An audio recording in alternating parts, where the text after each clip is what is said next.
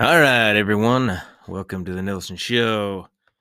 It is election night, evening, whatever. It's 516 here in Utah. And hopefully you've either sent in your mail-in ballot because they're still shipping them things out like pallet loads.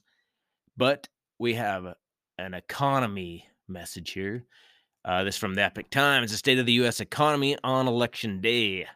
Millions of Americans heading to polls, with many seeing the struggling state of the U.S. economy as their primary concern for Election Day. The highly anticipated November 8th midterm elections are a referendum on President Joe Biden and the Democrats, as the Republicans attempt to take back both houses of Congress. If the Republicans are sex, sex, successful, it may be seen as a validation for former President Donald Trump as he appears poised to announce that he is running for the presidency in 2024.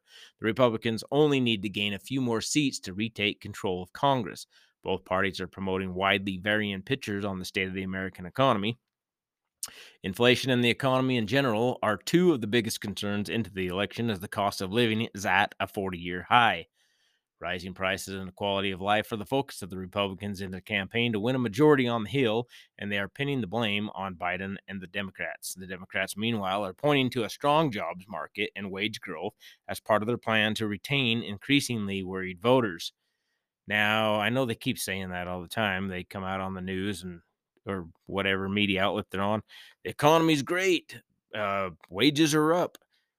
The problem is that inflation kills wages being up. So they may be telling you the truth, but they're not telling you the whole truth. And it's like, okay, so if you made 20 bucks an hour, you got a pay increase to 25 bucks an hour, but inflation is going up by 40% for fuel, for uh, your utilities, groceries, any of that stuff, your your any of your goods essentially into the inflation equation, you're probably making $18 an hour. Sad but true. That's how that inflation equation works. So, I don't know. You just got to dig into what they're telling you because most of it's usually BS.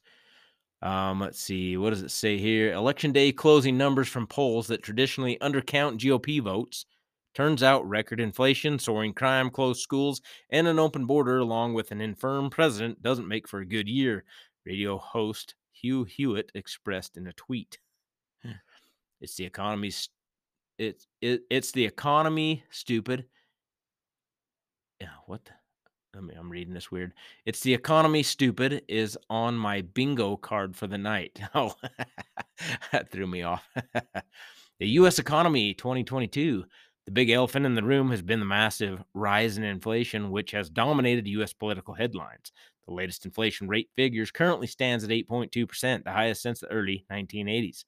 Core prices have dramatically gone up along with housing, fuel, and groceries while on Biden's watch. Well, you're not just kidding there.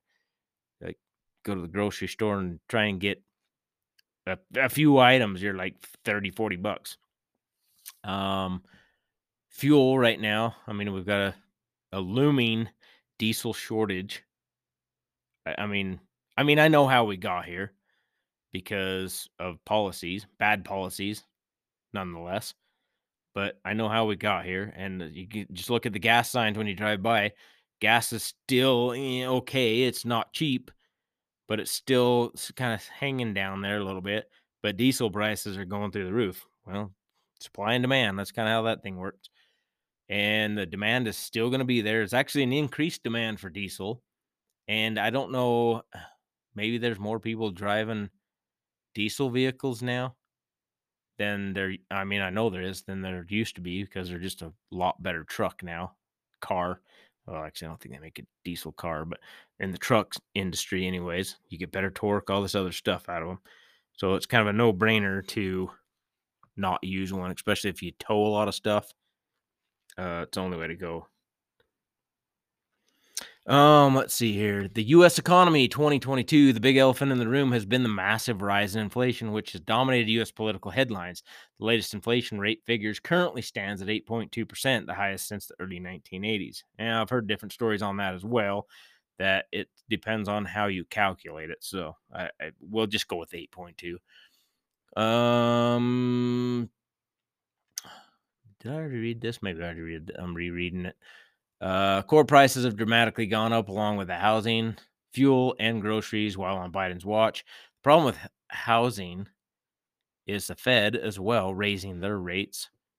Um, it essentially with the upper, the high cost of the house to begin with, uh, most people can't afford them anymore because it's it's essentially what they're trying to do is raise the interest rates enough without just completely collapsing the economy, which I don't know. They they've got themselves in a bind now because they've you know had low low to essentially negative interest rates. And the the stupid thing is is they do this all the time because the head of the Federal Reserve, which is supposed to be a separate entity from the federal government, is appointed by the president. So every time a new president comes in, eh, they can either elect to leave whoever's there in or put in someone else. And they always try and do it politically, especially you know when you got midterms and stuff like that. Which that that's what hasn't really made a whole lot of sense to me is why are they not keeping the low interest rates low? Because I mean that's typically what happens. Eh, you want to keep the economy looking good, whatever, and keep the interest rates low so people can still get loans and afford to get into houses. But they didn't. They've been raising them pretty steadily, trying to quash out the freaking high inflation. And that kind of because nobody has, they're not spending money on housing. So that's going to kill that down. But it's also going to kill the people that are building the houses because nobody's going to be buying them. And hopefully, the builders haven't strung themselves out so far that they're building all these homes with the anticipation that people are just going to be lining up to buy them. Uh, that I, I don't know. We might be looking at another 2008 here. Hopefully not, but I've I've heard all kinds of different rumors. It's going to be worse. It's it's a different economy now, so it's not going to be the same. I mean, either way, the Fed pushed out way too much money out in the out into the ethosphere, and now they're trying to bring it all back. uh, let's see here. Where are we at? Uh, wages for many workers have not kept up with inflation. Hmm forcing many households to lean on savings or credit cards to pay their rising bill costs. The Democrats hold both the White House and Congress, which historically has led to the dominant party facing losses during the midterms. Biden and his party have tried to pass blame for the struggling economy on Russia's invasion of Ukraine. Yeah, we heard that one. Former President Trump and the after. Oh, yeah, he's trying to blame, blame everything on Trump, too. I, I hate it when presidents do that. Oh, so and so's fault. You know? I don't care whose fault it is. Just freaking fix the problem that you guys caused in the first place. Pretty much. uh, which historically has led to the dominant party facing loss during the midterms. Biden and his party have tried to pass blame uh, and the aftershocks of the supply chain crisis caused by the pandemic. The war in Ukraine and the ensuing sanctions on Russia have led to a jump in commodity prices, especially in energy, industrial metals, and fertilizer. The president's Inflation Recovery Act, which was passed over the summer, appears to have done little except bring back to the United States sensitive microprocessor production from China. Has it? I mean, if it has, I don't know where they're doing it at. Republicans also blame the 1.9 trillion American Rescue Plan, which was passed in 2021, with Democrat majority as a prime cause for the weakening of the US dollar. The bill freely pumped out money to households, unemployment relief, and state and local governments nationwide, but critics say that it greatly inflated the federal debt and did not take into account its impact on inflation. Analysts at the Federal Reserve Bank of San Francisco have estimated that the stimulus bill likely accounted for a 3% jump in the inflation rate, a number which was also supported by similar findings by Bloomberg Economics. Meanwhile, stocks, particularly in big tech, have tumbled about 20% this year, which caused 401k retirement savings accounts to take a hit and if you are lucky enough to have one and look at your losses this year, it sucks. Mortgage rates have hit their highest level since 2002, causing the housing market to slump. This, combined with existing high home sales prices, have made the situation worse for potential buyers. And depending on what state and what parts of which states you live in, it was probably unaffordable to begin with, especially here in Utah. However, Housing prices in many regions are now starting to fall, which is causing concern for those willing to sell their homes. I mean, that's that's the housing market all the time, right? It's either a buyer's market or a seller's market. There's never a happy medium. Since early months of the pandemic in 2020, millions of Americans have returned to work as conditions started to subside nationwide. And that's why Biden can get away with saying, uh, the economy's better under me than it was under the predecessor because nobody was working in the last year or whatever of Trump's presidency because everybody, the governors were shutting their states down, forcing everybody to shut their businesses down. And then uh, also, just you know nobody going out and spending money for the most part and other than the essential places you know they got to keep their doors open so now that the pandemic's over and everybody went back to work for the most part he's trying to claim oh look look what i've done i've created this robust economy it's like well you're looking from the very lowest point it was when you took office to what it is now because people have had to go back to work because there's no more free money flowing out everywhere that it makes it look good, but it's just an inflated, you know, I I hate to rip on Biden too much because he is our president, good or bad, but he's a moron and a plagiarist. So of course he's gonna, you know, he's gonna say I I did this, I did that. The government doesn't really do much other than cause problems. That's that's one thing they're good at. Uh, but I don't know. All the presidents doing it's kind of irritating for the most part. Like, oh, look what I did here. And it's like, you know what? You don't need to go out there and gloat. Just get rid of the regulations so people can have some freedom, create businesses, put people to work, uh, and pay decent wages. And, you know, bring more of the stuff back here to the States instead of us exporting or importing most of our goods and start doing it here. Um, let's see. Since early months of the pandemic in 2020, millions of Americans have returned to work as conditions started to subside nationwide. Unemployment is currently at a five decade low, according to official statistics. Like, say, depending on how they decide to uh, put all the numbers together. Uh, but many workers are apparently working at one or more lower paying part time jobs and less in full time jobs, keeping jobless numbers low, say analysts. So, see, there, there you go. It's like depends on how you put all these numbers together. The continuously solid hiring rate has been strong enough to keep a serious recession at bay and consumer spending steady for now. There was a rise in unemployment in September, but businesses were still hiring at a faster than expected pace.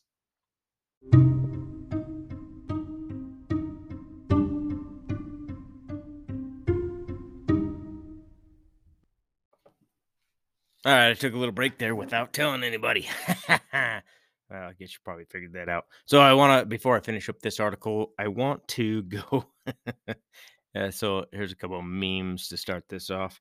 So here's one from the Tuttle Twins.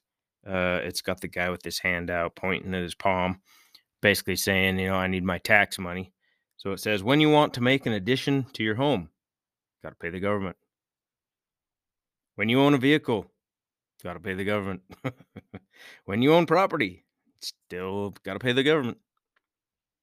When you die, uh, unfortunately, you still got to pay the government. When you give someone money or property, the government. When you work extra hard and make overtime, the government really loves you then. Paying that extra taxes. When you get paid, you pay the government. When you pay an employee, you also got to pay the government along with the employee.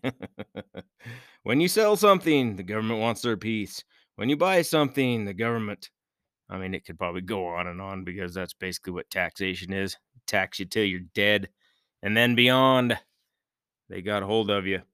But there's another one. Let's see. So, four, uh, where did it go here? I thought I saved it. Maybe I didn't. Dang it. Anyways, the, the premise of it basically said, uh, go buy groceries, go fill up your car, and something else I can't remember, and then go vote. Because by that time you'll be mad enough to understand uh, what's going on with our economy. uh, let's so let's see here. Let's get back to this article here, and we'll finish it off. It says the Fed's attempt to balance growth and inflation get back over here on my cursor here. Okay. Oh, whoops. Okay. U.S. gross domestic product contracted in the first half of the year before making a recovery in the third quarter, but recession fears still linger. Federal Reserve's fight against inflation by raising interest rates has led economists to worry that it will increase the risk of recession by making borrowing rates more expensive. That almost sounds like common sense. uh, we won't insert that if anything the government's doing, that's for sure. Okay, so uh where was I? The Fed's aggressive policies have already caused a decline on Wall Street and in the housing markets, cutting into the assets of millions of American households. Any further rate tightening may push the economy into a recession, causing unemployment to go up. A jobless rate of above 6%, 6% may be required to get inflation. So they basically want to make everybody poor to bring down their their inflation. People, I tell you what, I don't know how these people get in charge of this place. Uh, let's see. A jobless rate of above 6% may be required to get inflation down to the Fed's 2% inflation target, which would cost millions of Americans to lose their jobs. That sounds like an awesome idea. Former Treasury Secretary Larry Summers told Bloomberg markets are currently priced to the federal funds rate to gradually rise closer to 5% by March 2023, according to Bloomberg. So, yeah, that'll pretty much price everybody out of the current housing market, uh, myself included. It's like if I didn't have a 2% on my house right now, yeah, I'd be I'd be sleeping on the curb. Uh, markets are currently priced. Oh, I already read that part. Dang it. I'm trying this double screen thing and it's throwing me off. Um, let's see here. Double prize. The Biden administration moves to win back voters in the fall. Isn't it already fall? Maybe this article's a little bit behind schedule here. Uh, now I can't get it to scroll. There it goes. Uh, the administration has tried other economic moves to boost its poll ratings, such as an attempt to form a supply chain task force. It's all we need more government people to screw it up more. and the controversial removal of tariffs on Trump era imports from China. Since then, household savings built up during the pandemic have fallen steadily by the month since the beginning of the year. The most obvious sign of inflation for most Americans is the rise of prices at the pump, making it a key election issue. Yeah, like I said, you know, you got to get to and from work and or move stuff around, and you got to go fill up those vehicles. Ooh, doggy, that starts eating your bottom line pretty quick. Um, the failure of Biden to convince Saudi Arabia and its OPEC allies to increase oil production through the November elections has caused the White House to take drastic measures to calm voter anger. Yeah, uh, maybe you shouldn't have canceled the Keystone Pipeline. the president even floated the possibility of imposing a windfall tax on oil companies if they did not spend enough to increase production and lower prices. Now, I just don't see how that's legal that they can punish the oil companies and then tell them what they can or can't do to make a profit. Now, here's the thing he's t- going around touting that these oil companies are just gouging people and they're making record profits. Let's put it this way they're not putting that money into exploratory drilling and or new wells. So if, you know, they've always had profits. That's a business model. You want to make money. I mean, it would be stupid not to if in a capitalist society. And you know, they've even been talking about, oh, we're gonna we're gonna take over the you know the gas and oil industries, and then it'll get better. Well, you know, if you want to learn a little history, go look what happened to Venezuela. And not too far long ago, what was going on in Venezuela because the same crap, inflation, uh, the energy, all that stuff, the government took over and it wasn't good. Uh, let's see. Gas prices on election day are $1.41 higher than when Biden took office in January 2021, when a regular gallon of gas stood at 2.39. What? that ain't what he told me. He was he was saying they're they're low again. Maybe he's meaning just low from the high of like six dollars a gallon. Uh, the Democrats' green energy policies and Biden administration's unwillingness to allow for more drilling and pipeline construction are all factors in the rise of prices. Biden decided to again tap the national strategic petroleum reserves in a bid to keep prices low and to boost Democrat chances for the midterms. Too late. The White House has also promoted a plan to uh, forgive as much as $20,000 of student debt per borrower to win back voters. That's just buying votes with our dang tax money. It freaking pisses me off so bad. Which critics say will make inflation worse. Uh, duh. Or just make everybody poorer because guess who's footing the bill? Control of Cong- Congress will also partially determine whether Biden can enact more of his economic agenda over the next two years when the U.S. economy will likely be in the middle of a recession. Now, see, they've already set this up that uh, if the economy crashes, it's the Republicans' fault. They've already gone out there and blasted that everywhere. So the people that are still watching the the the big six main media news outlets, they've pushed this everywhere the Democrats been pushing it hard. If you elect if you elect a Republican, it, they're gonna tank the economy. Guess what? It's already po- poised to do that. It's it's right there. It's just a matter of when the somebody lights that match and the powder keg goes off. Um, some economists say that the problems facing the American economy will continue into the 2024 president, yeah, presidential elections it will keep going because anything that makes any sense that the Republicans, if they do take over the House and the Senate, Biden's just going to veto them. So, yeah, we'll be. And then he'll go out and it's those darn Republicans just blocking all my agenda. Well, you're the one that's vetoing all their stuff that they want to pass. So, goes both ways, unfortunately. The conventional wisdom is understandably that the consensus forecast of a gridlock America after today's midterms will keep the government out of the way of markets, noted the well known economist Mohammed El Arian in a tweet.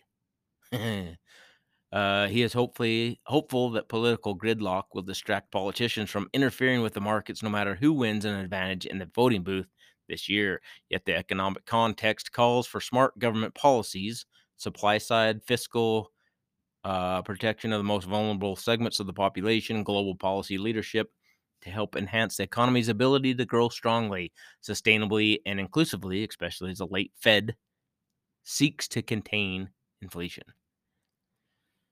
Yeah, the yeah the problem is they've uh, thrown so much money out there now, and with the supply chain the way it is, I mean, and that's that's with everything, even domestic stuff, because of everything being shut down for dang near a year. That it's going to take a while for all that, you know, people to come into the workforce, get trained in the workforce, especially if they're new people coming into the workforce. And then, you know, you're going to have to go to uh, building infrastructure if we plan on doing any of the stuff that we've essentially sent overseas for other countries to build and then ship back to us. um, oh, here it is. I think I found it. Where, where? Uh, let's see. Did do? I know I saved it. It had to have. It was too good. Well, dang it. I can't find it. I was going to go over that meme. But, anyways, here's a quick history of who did it. uh, you can probably guess these. Killed Lincoln, a Democrat. Killed JFK, a Democrat. Killed MLK, a Democrat. Created the KKK, Democrats. Lynched blacks, Democrats. Segregation, Democrats. Created Jim Crow, Democrats. In internment camps, Democrats. The Confederacy, Democrats called racists Republicans. oh, if that ain't about true. Uh oh, here's another one. Here's a picture of these uh, guys, old school military guys, loading up some ammo in a plane. It says the standard U.S. ammo belt was 27 feet long or nine yards. This is where the expression "the whole nine yards" comes from. There's a little history lesson. How about that? Uh, what else we got here? I, there's some stuff about Twitter that I was trying to go over here too, uh, to get a little off of the subject of voting. Uh, because there was also, I don't know, you heard me talk about probably uh, the True the Vote people.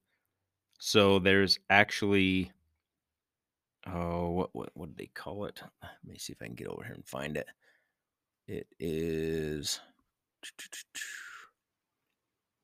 there was uh those two people there was a guy and this lady that started this true the vote stuff they were part of the uh oh what was it? The 2020 election stuff. You know they've been finding they're the ones that were essentially in the 2000 mules uh movie that dinesh d'souza put together and kind of showed the stuff they found you know they bought all these phone pings they traced like the a certain number of these people in the swing state areas that people were complaining that there was you know something funky going on you know where poll watchers were kicked out of the rooms they covered up the windows or they told everybody they were done counting for the night everybody goes home and leaves and then they start counting again. But you know you can't say that because you know you can't you can't claim there was election fraud because Joe Biden won. but everybody else, uh, you know, Hillary Clinton, there's a few of them out there already already setting it up to get in their their bases heads that if the Democrats don't win, it was the Republicans cheated. But then as soon as the Republicans say that, it's like you guys won't ever accept the the results of an election. oh, politics these days are so freaking ugly. It's uh, bleh. Um, I don't know if I like this one here because it doesn't let me get into my saved stuff here. Uh, oh, maybe it's in profile. No. History. Nope. That's just saying I've paid them. Seats and passes. Nope. Subscription. Uh, nope, not there either. Dang it. All right, I'm gonna have to go to my phone. Um, because it was an interesting story. Anyways, I'll I'll get into some of the Twitter stuff real quick. Um, this was from Elijah Schaffer. Breaking as the new Twitter Blue is rolling out, some users are upset when selecting your sex option in the profile. It only has male, female, and other. If a user selects other, a seek mental help pop up box appears, and the app makes them auto follow libs of TikTok. ah, if that's true, that is way too funny. somebody, somebody that has Twitter, look that up and find out if that's true or not. and then send me an email at the Nielson Show 2021 at outlook.com. Uh, and then it says, when asked for a comment, a Twitter spokesman said, we are a private company and we could do whatever we want. Don't like it? Build your own platform. Don't know how? Learn to code. Oh man, that hurts. Ah, uh, there's some serious people butthurt on that one. I can guarantee. no, that's just too funny. Um, let's see here. I gotta get out of this. uh, that's hilarious. Okay, where is it? Ah, got a smartphone and too many freaking apps on here. That's my problem. Um, and then I gotta go over here and find my saved stuff. And then I can read the article. there we go. Saved articles. Okay, well, let's just get into this uh, article here. Extremely low supply of diesel. Terrifying. Montana Attorney General. Um, let's see. The current low level of diesel fuel is terrifying, Montana Attorney General Austin Knudsen said, due to its potential effect on the supply chain and food production. Yeah, you know, guess what? Them farmers' tractors, they all run on diesel. They're not battery powered and with solar panels and windmills on top of them. As the United States faces record high inflation and gas prices, concerns are rising about inadequate supplies of diesel fuel, which, according to gas companies, will only drive up its price.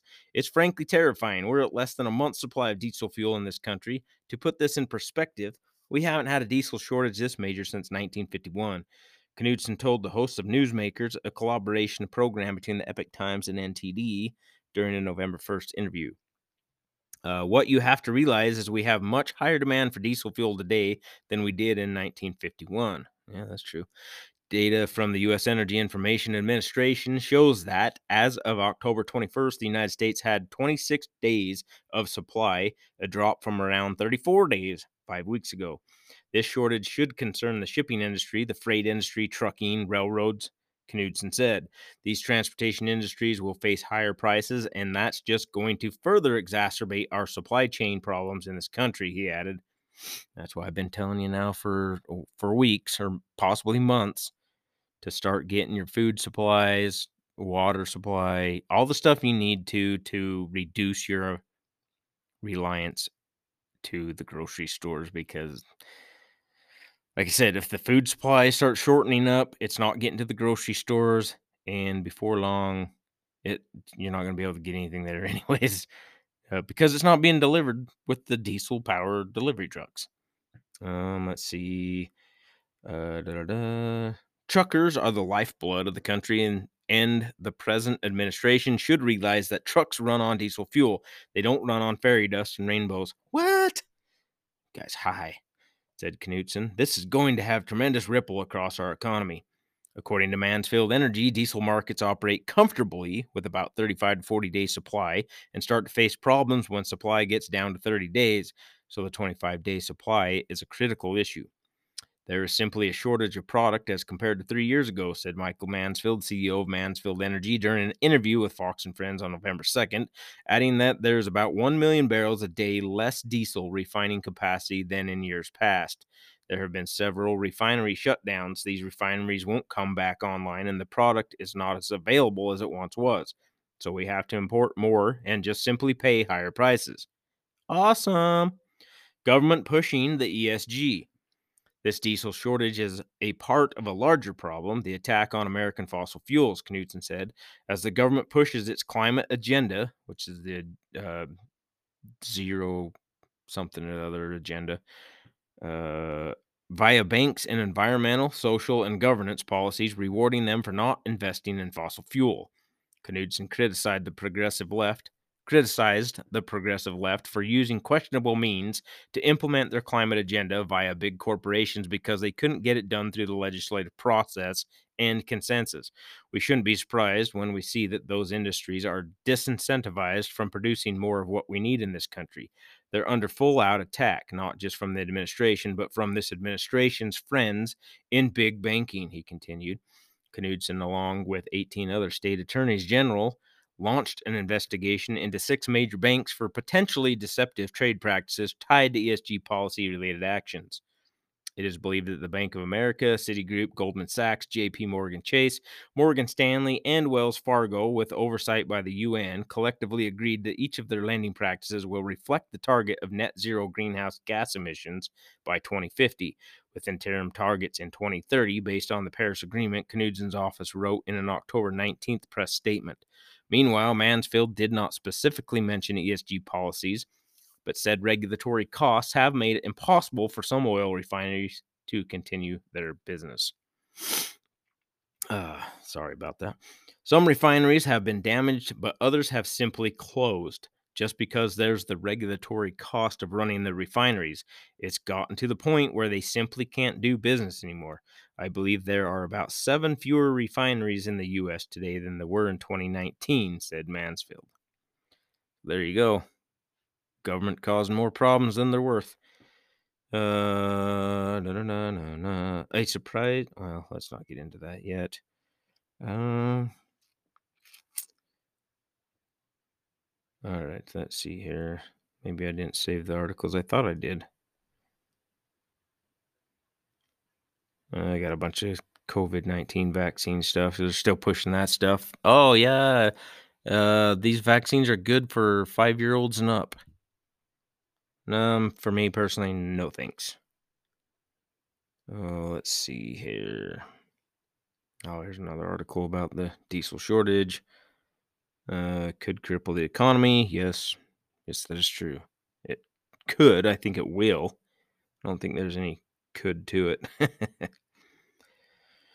All right. I can't find. I thought that I had a Twitter article here, but I guess not.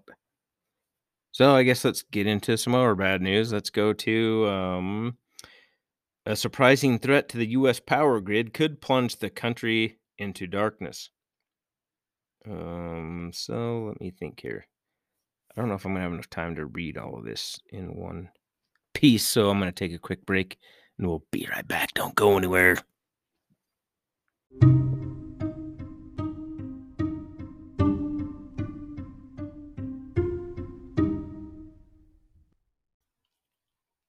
Okay, here we go.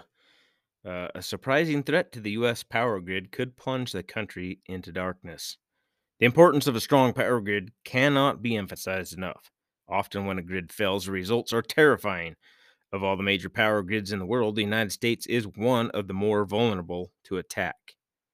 State sponsored hackers from the likes of Iran, Russia, and unsurprisingly China pose a real threat to the United States electrical transmission lines. However, there's another far less obvious threat to the grid electric vehicles. Yes, you read that right. The Biden administration is desperate to consign the internal combustion engine to the dustbin of history. In this radical shift to embrace a new zero emission world, Americans are being told to embrace, em, embrace, embrace. uh, I don't know why anybody listens to this. uh, let's see, where was I?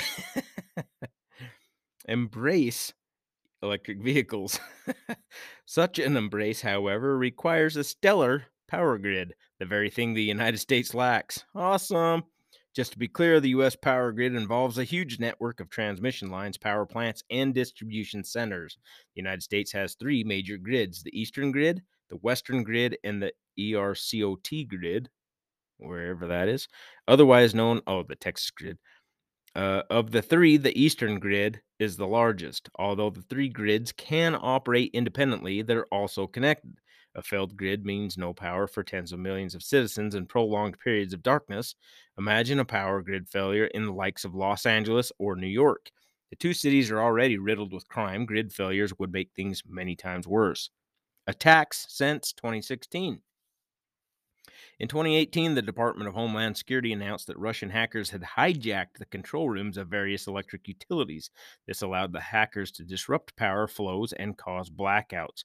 Rather alarmingly, the DHS conceded that the attacks had been occurring since 2016.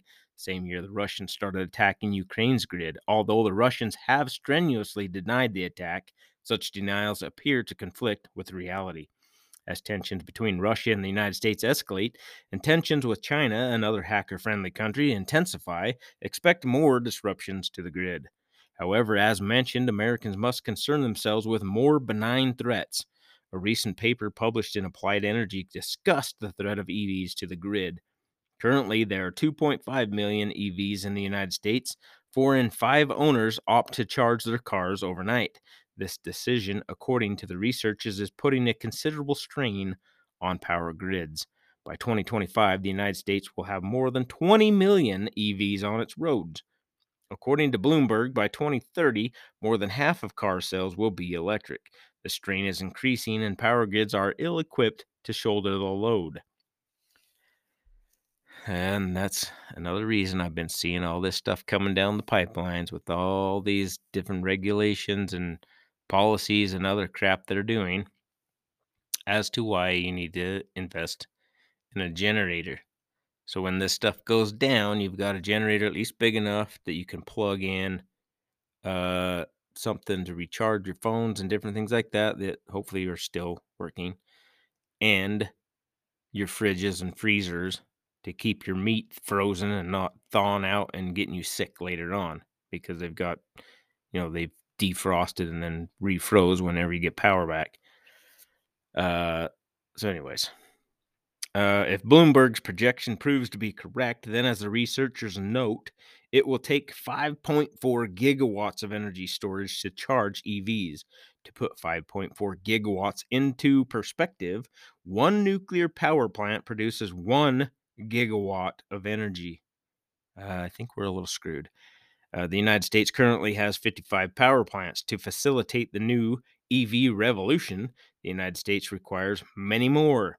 Considering California, the largest state in the country, has moved to ban the sale of gas powered cars, and other states are considering introducing similar measures. The United States needs to get a move on. Time is very much of the essence. Yeah, we're a little behind the eight ball already on that one. what would happen if, say, the power grid was to fail in EV crazed California? To answer that question, we need only rewind a few months. yeah, that's true. This past summer, plagued by scorching hot temperatures, the Golden State's power grid came incredibly close to collapsing.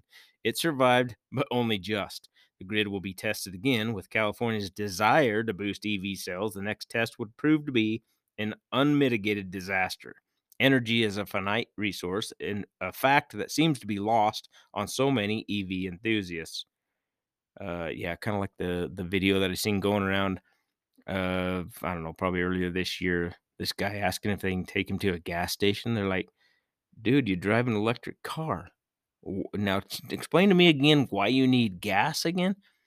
And then he finally pops the trunk and pulls out his generator. I need gas for my generator to charge my car ah, it was hilarious. at least it was me. I was laughing my butt off. All right. In truth, the nation's power grid is already on its last leg. It has been for years. In a sobering piece, piece for Smithsonian Magazine, Massoud Amin, a professor of electrical and computer engineering at the University of Minnesota, explained the many ways in which the country's power grid, the most complex one ever assembled, could fail. The grid, he wrote, underpins our economy, our quality of life, our society. Without it, society would be brought to a screeching halt. Crime would rise, lives would be lost, chaos chaos would reign supreme. By 2025, according to the American Society of Civil Engineers, the inability of the United States to maintain its many power lines will cost the country dearly, 130 billion to be exact. EVs, so often hailed as the best thing since sliced bread, come with a whole host of sizable problems. Across the United States, as the author Ben Guess recently noted, there are currently 21 EVs per public charging port. Oh, dang. By 2030, to keep up with EV purchasing trends, the United States must install almost 500 charging ports every day for the next eight years. Does this sound realistic to you? Even if the United States does somehow manage to install enough ports, the grid simply isn't strong enough to support the battery related demands. This is a point that needs to be emphasized repeatedly and unapol- unapologetically. Yes, state sponsored hackers are a threat, but state sponsored EV initiatives aren't exactly harmless.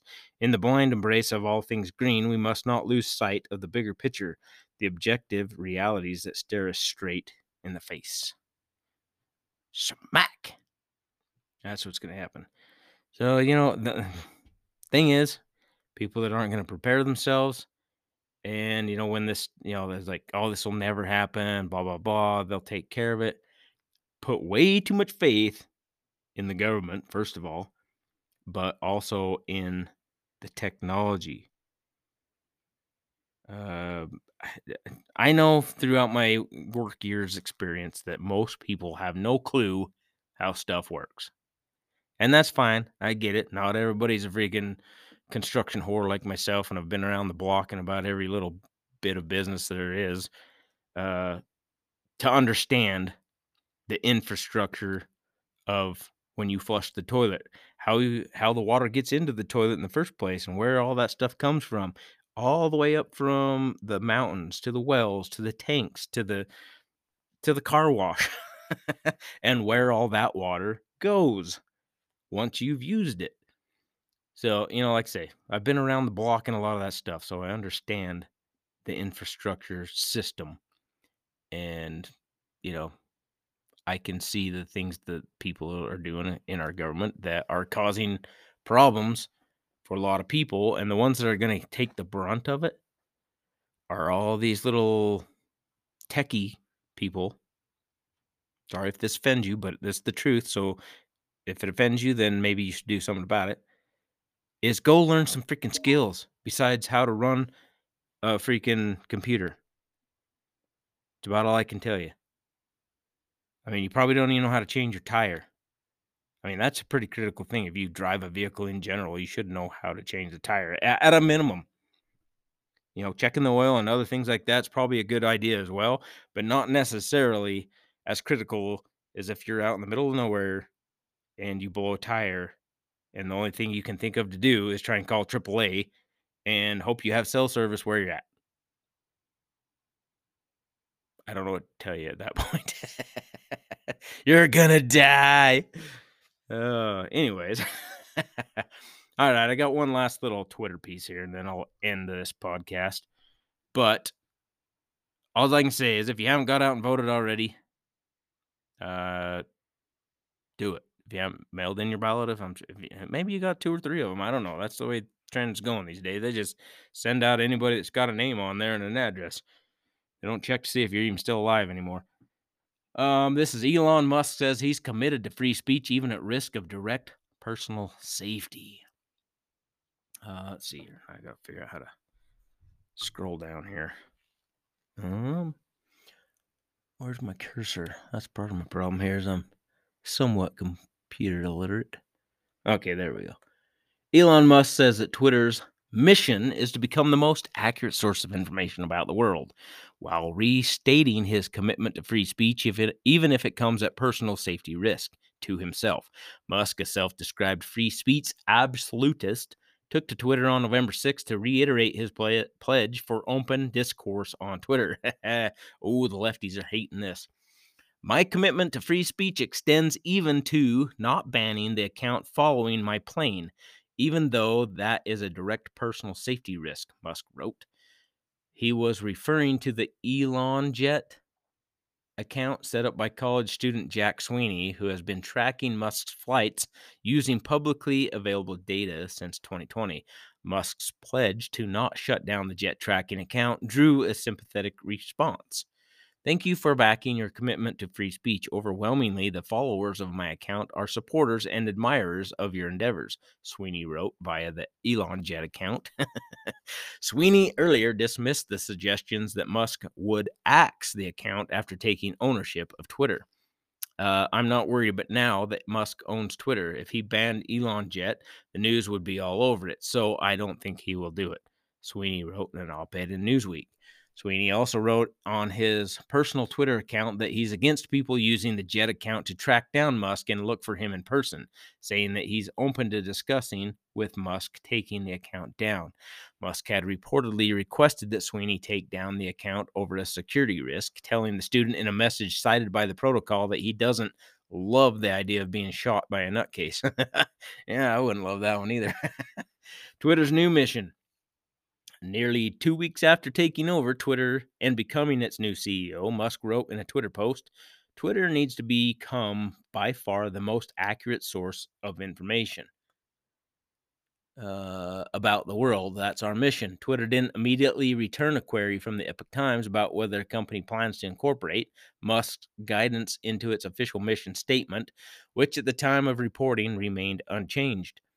Currently, Twitter Inc. states that its mission is to give everyone the power to create and share ideas and information instantly without barriers, pledging to do so in ways that improve and do not detract from a free and global conversation.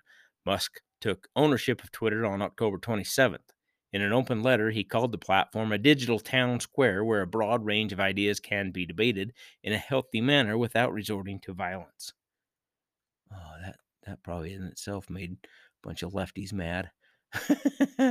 in the face of concerns over whether his commitment to free speech would mean dismantling content guardrails at Twitter, Musk said he won't uh, wouldn't let the platform become a free for all hellscape where anything could be said with no consequences.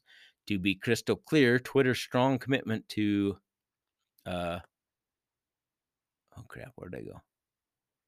Commitment to content moderation remains absolutely unchanged, he wrote in a recent post on Twitter, while the company company's head of safety integrity, Joel Roth, wrote in a recent Twitter post thread that the daily volume of content moderation actions that the company has taken has stayed steady. One of the enforcement actions Twitter is taking concerns users who impersonate other users on the platform without clearly specifying it as a parody account they could face permanent suspension without a warning.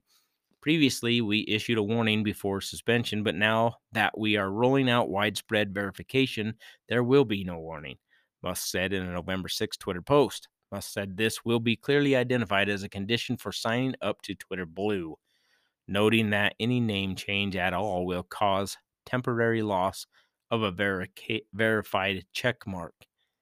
Uh, now, you know, I did remember there is an article about about the. I guess he's to charge like I don't know eight dollars a month or something like that to get your verified blue check. And uh, where is it here? I think I can find that in a little faster. Ba-ba-ba-ba-ba. Bunch of voter information stuff. Um, true the vote. Oh yeah, there's the true the vote thing. I didn't even get to those guys. Where did it go? I swear I just read it earlier. Um, I guess I didn't say that one either. I, I don't know. I'm I'm really not good at this. in case you haven't noticed. uh, uh, oh, here it is. From Saturday. Twitter launches monthly subscription service. Certain users get a discount. All right, well, that's fine. It's company, I guess. Um, it is. Where did my cursor go again? Good grief. This double screen thing's throwing me off. Twitter on November 5th launched, launched its revamped subscription service dubbed Twitter Blue. First major product update since Elon Musk bought the California based company. Twitter Blue was being offered to certain users for $4.99 a month and to others for $7.99 a month. Whoa, that's a lot of money. Oh, just kidding. Big difference though. $5 to $8, I guess. While the subscription service is not new, Musk has given it a central role in his efforts to turn the company around. Twitter Blue now gives people exclusive benefits. Prospective subscribers were told, including early access to select features and the ability to edit posts. People seeking the coveted blue check marks that are featured next to some usernames will also get one if they subscribe. Uh, quote, we're exploring ways to make the Twitter experience next level, and Twitter Blue is just the beginning. This opt in paid monthly subscription offers exclusive access to premium features that let you customize your Twitter experience, the company said in a statement. The subscription was being offered to users in the United States, Canada, Australia, and New Zealand. In June 2021, the social media platform first introduced Twitter Blue as a subscription offer that provided additional features and perks to users who choose to enroll. Twitter didn't respond by press time to a request for more details, including why certain users were being offered a discount. The lower price was being offered to at least one user who already had a blue check mark, the Epoch Times confirmed. Musk bought Twitter in October for 44 billion. He has said he sees the company as providing a digital town square. Uh, pretty much what it said in the last article. Uh, in which the company has increased engaged in recent years. Blue check mark, which means a user's identity is verified. That's what freaking I think uh, Zuckerberg needs to spend some money and get all these bots off of Instagram. Um, the blue check mark, which means a user's identity is verified, was a key aspect of subscriptions. In the past, users could submit an application for one, but many struggled to obtain one. Musk said on November 5th that previously the check marks were being handed out often arbitrarily. You can buy as many as you want right now with a Google search. Piggybacking off payment system plus Apple Android is a much better way to ensure verification, he wrote on Twitter. Musk also voiced support for investigating allegations that Twitter employees were selling check marks for upward of 15 grand. Holy crap, I'm in the wrong business. if all goes well, Twitter Blue may be rolled out to other countries, according to Musk. So there's your Twitter news. I know you've been dying to hear all that stuff, huh? Uh, let's see. Um, I think that's probably about it. I'm gonna wrap this baby up and try and keep it a little bit shorter than typical. Oh, great. Where's my where's my button here? So I can say sayonara, suckers. Until next time, um like I say, there's plenty of news getting made all the time, so there's really not a shortage of what I could talk about, just depending on what seems more relevant to me to let you know. Because if you're smart, you don't definitely don't watch the news and you definitely don't follow politics. that's that's definitely caused me some mental issues over the years. uh, but anyways, I guess thanks uh, for listening once again, torching yourselves, and uh, we'll hopefully hear you, or you'll hear me, but you'll definitely listen to the Nielson Show. Until next time, see ya.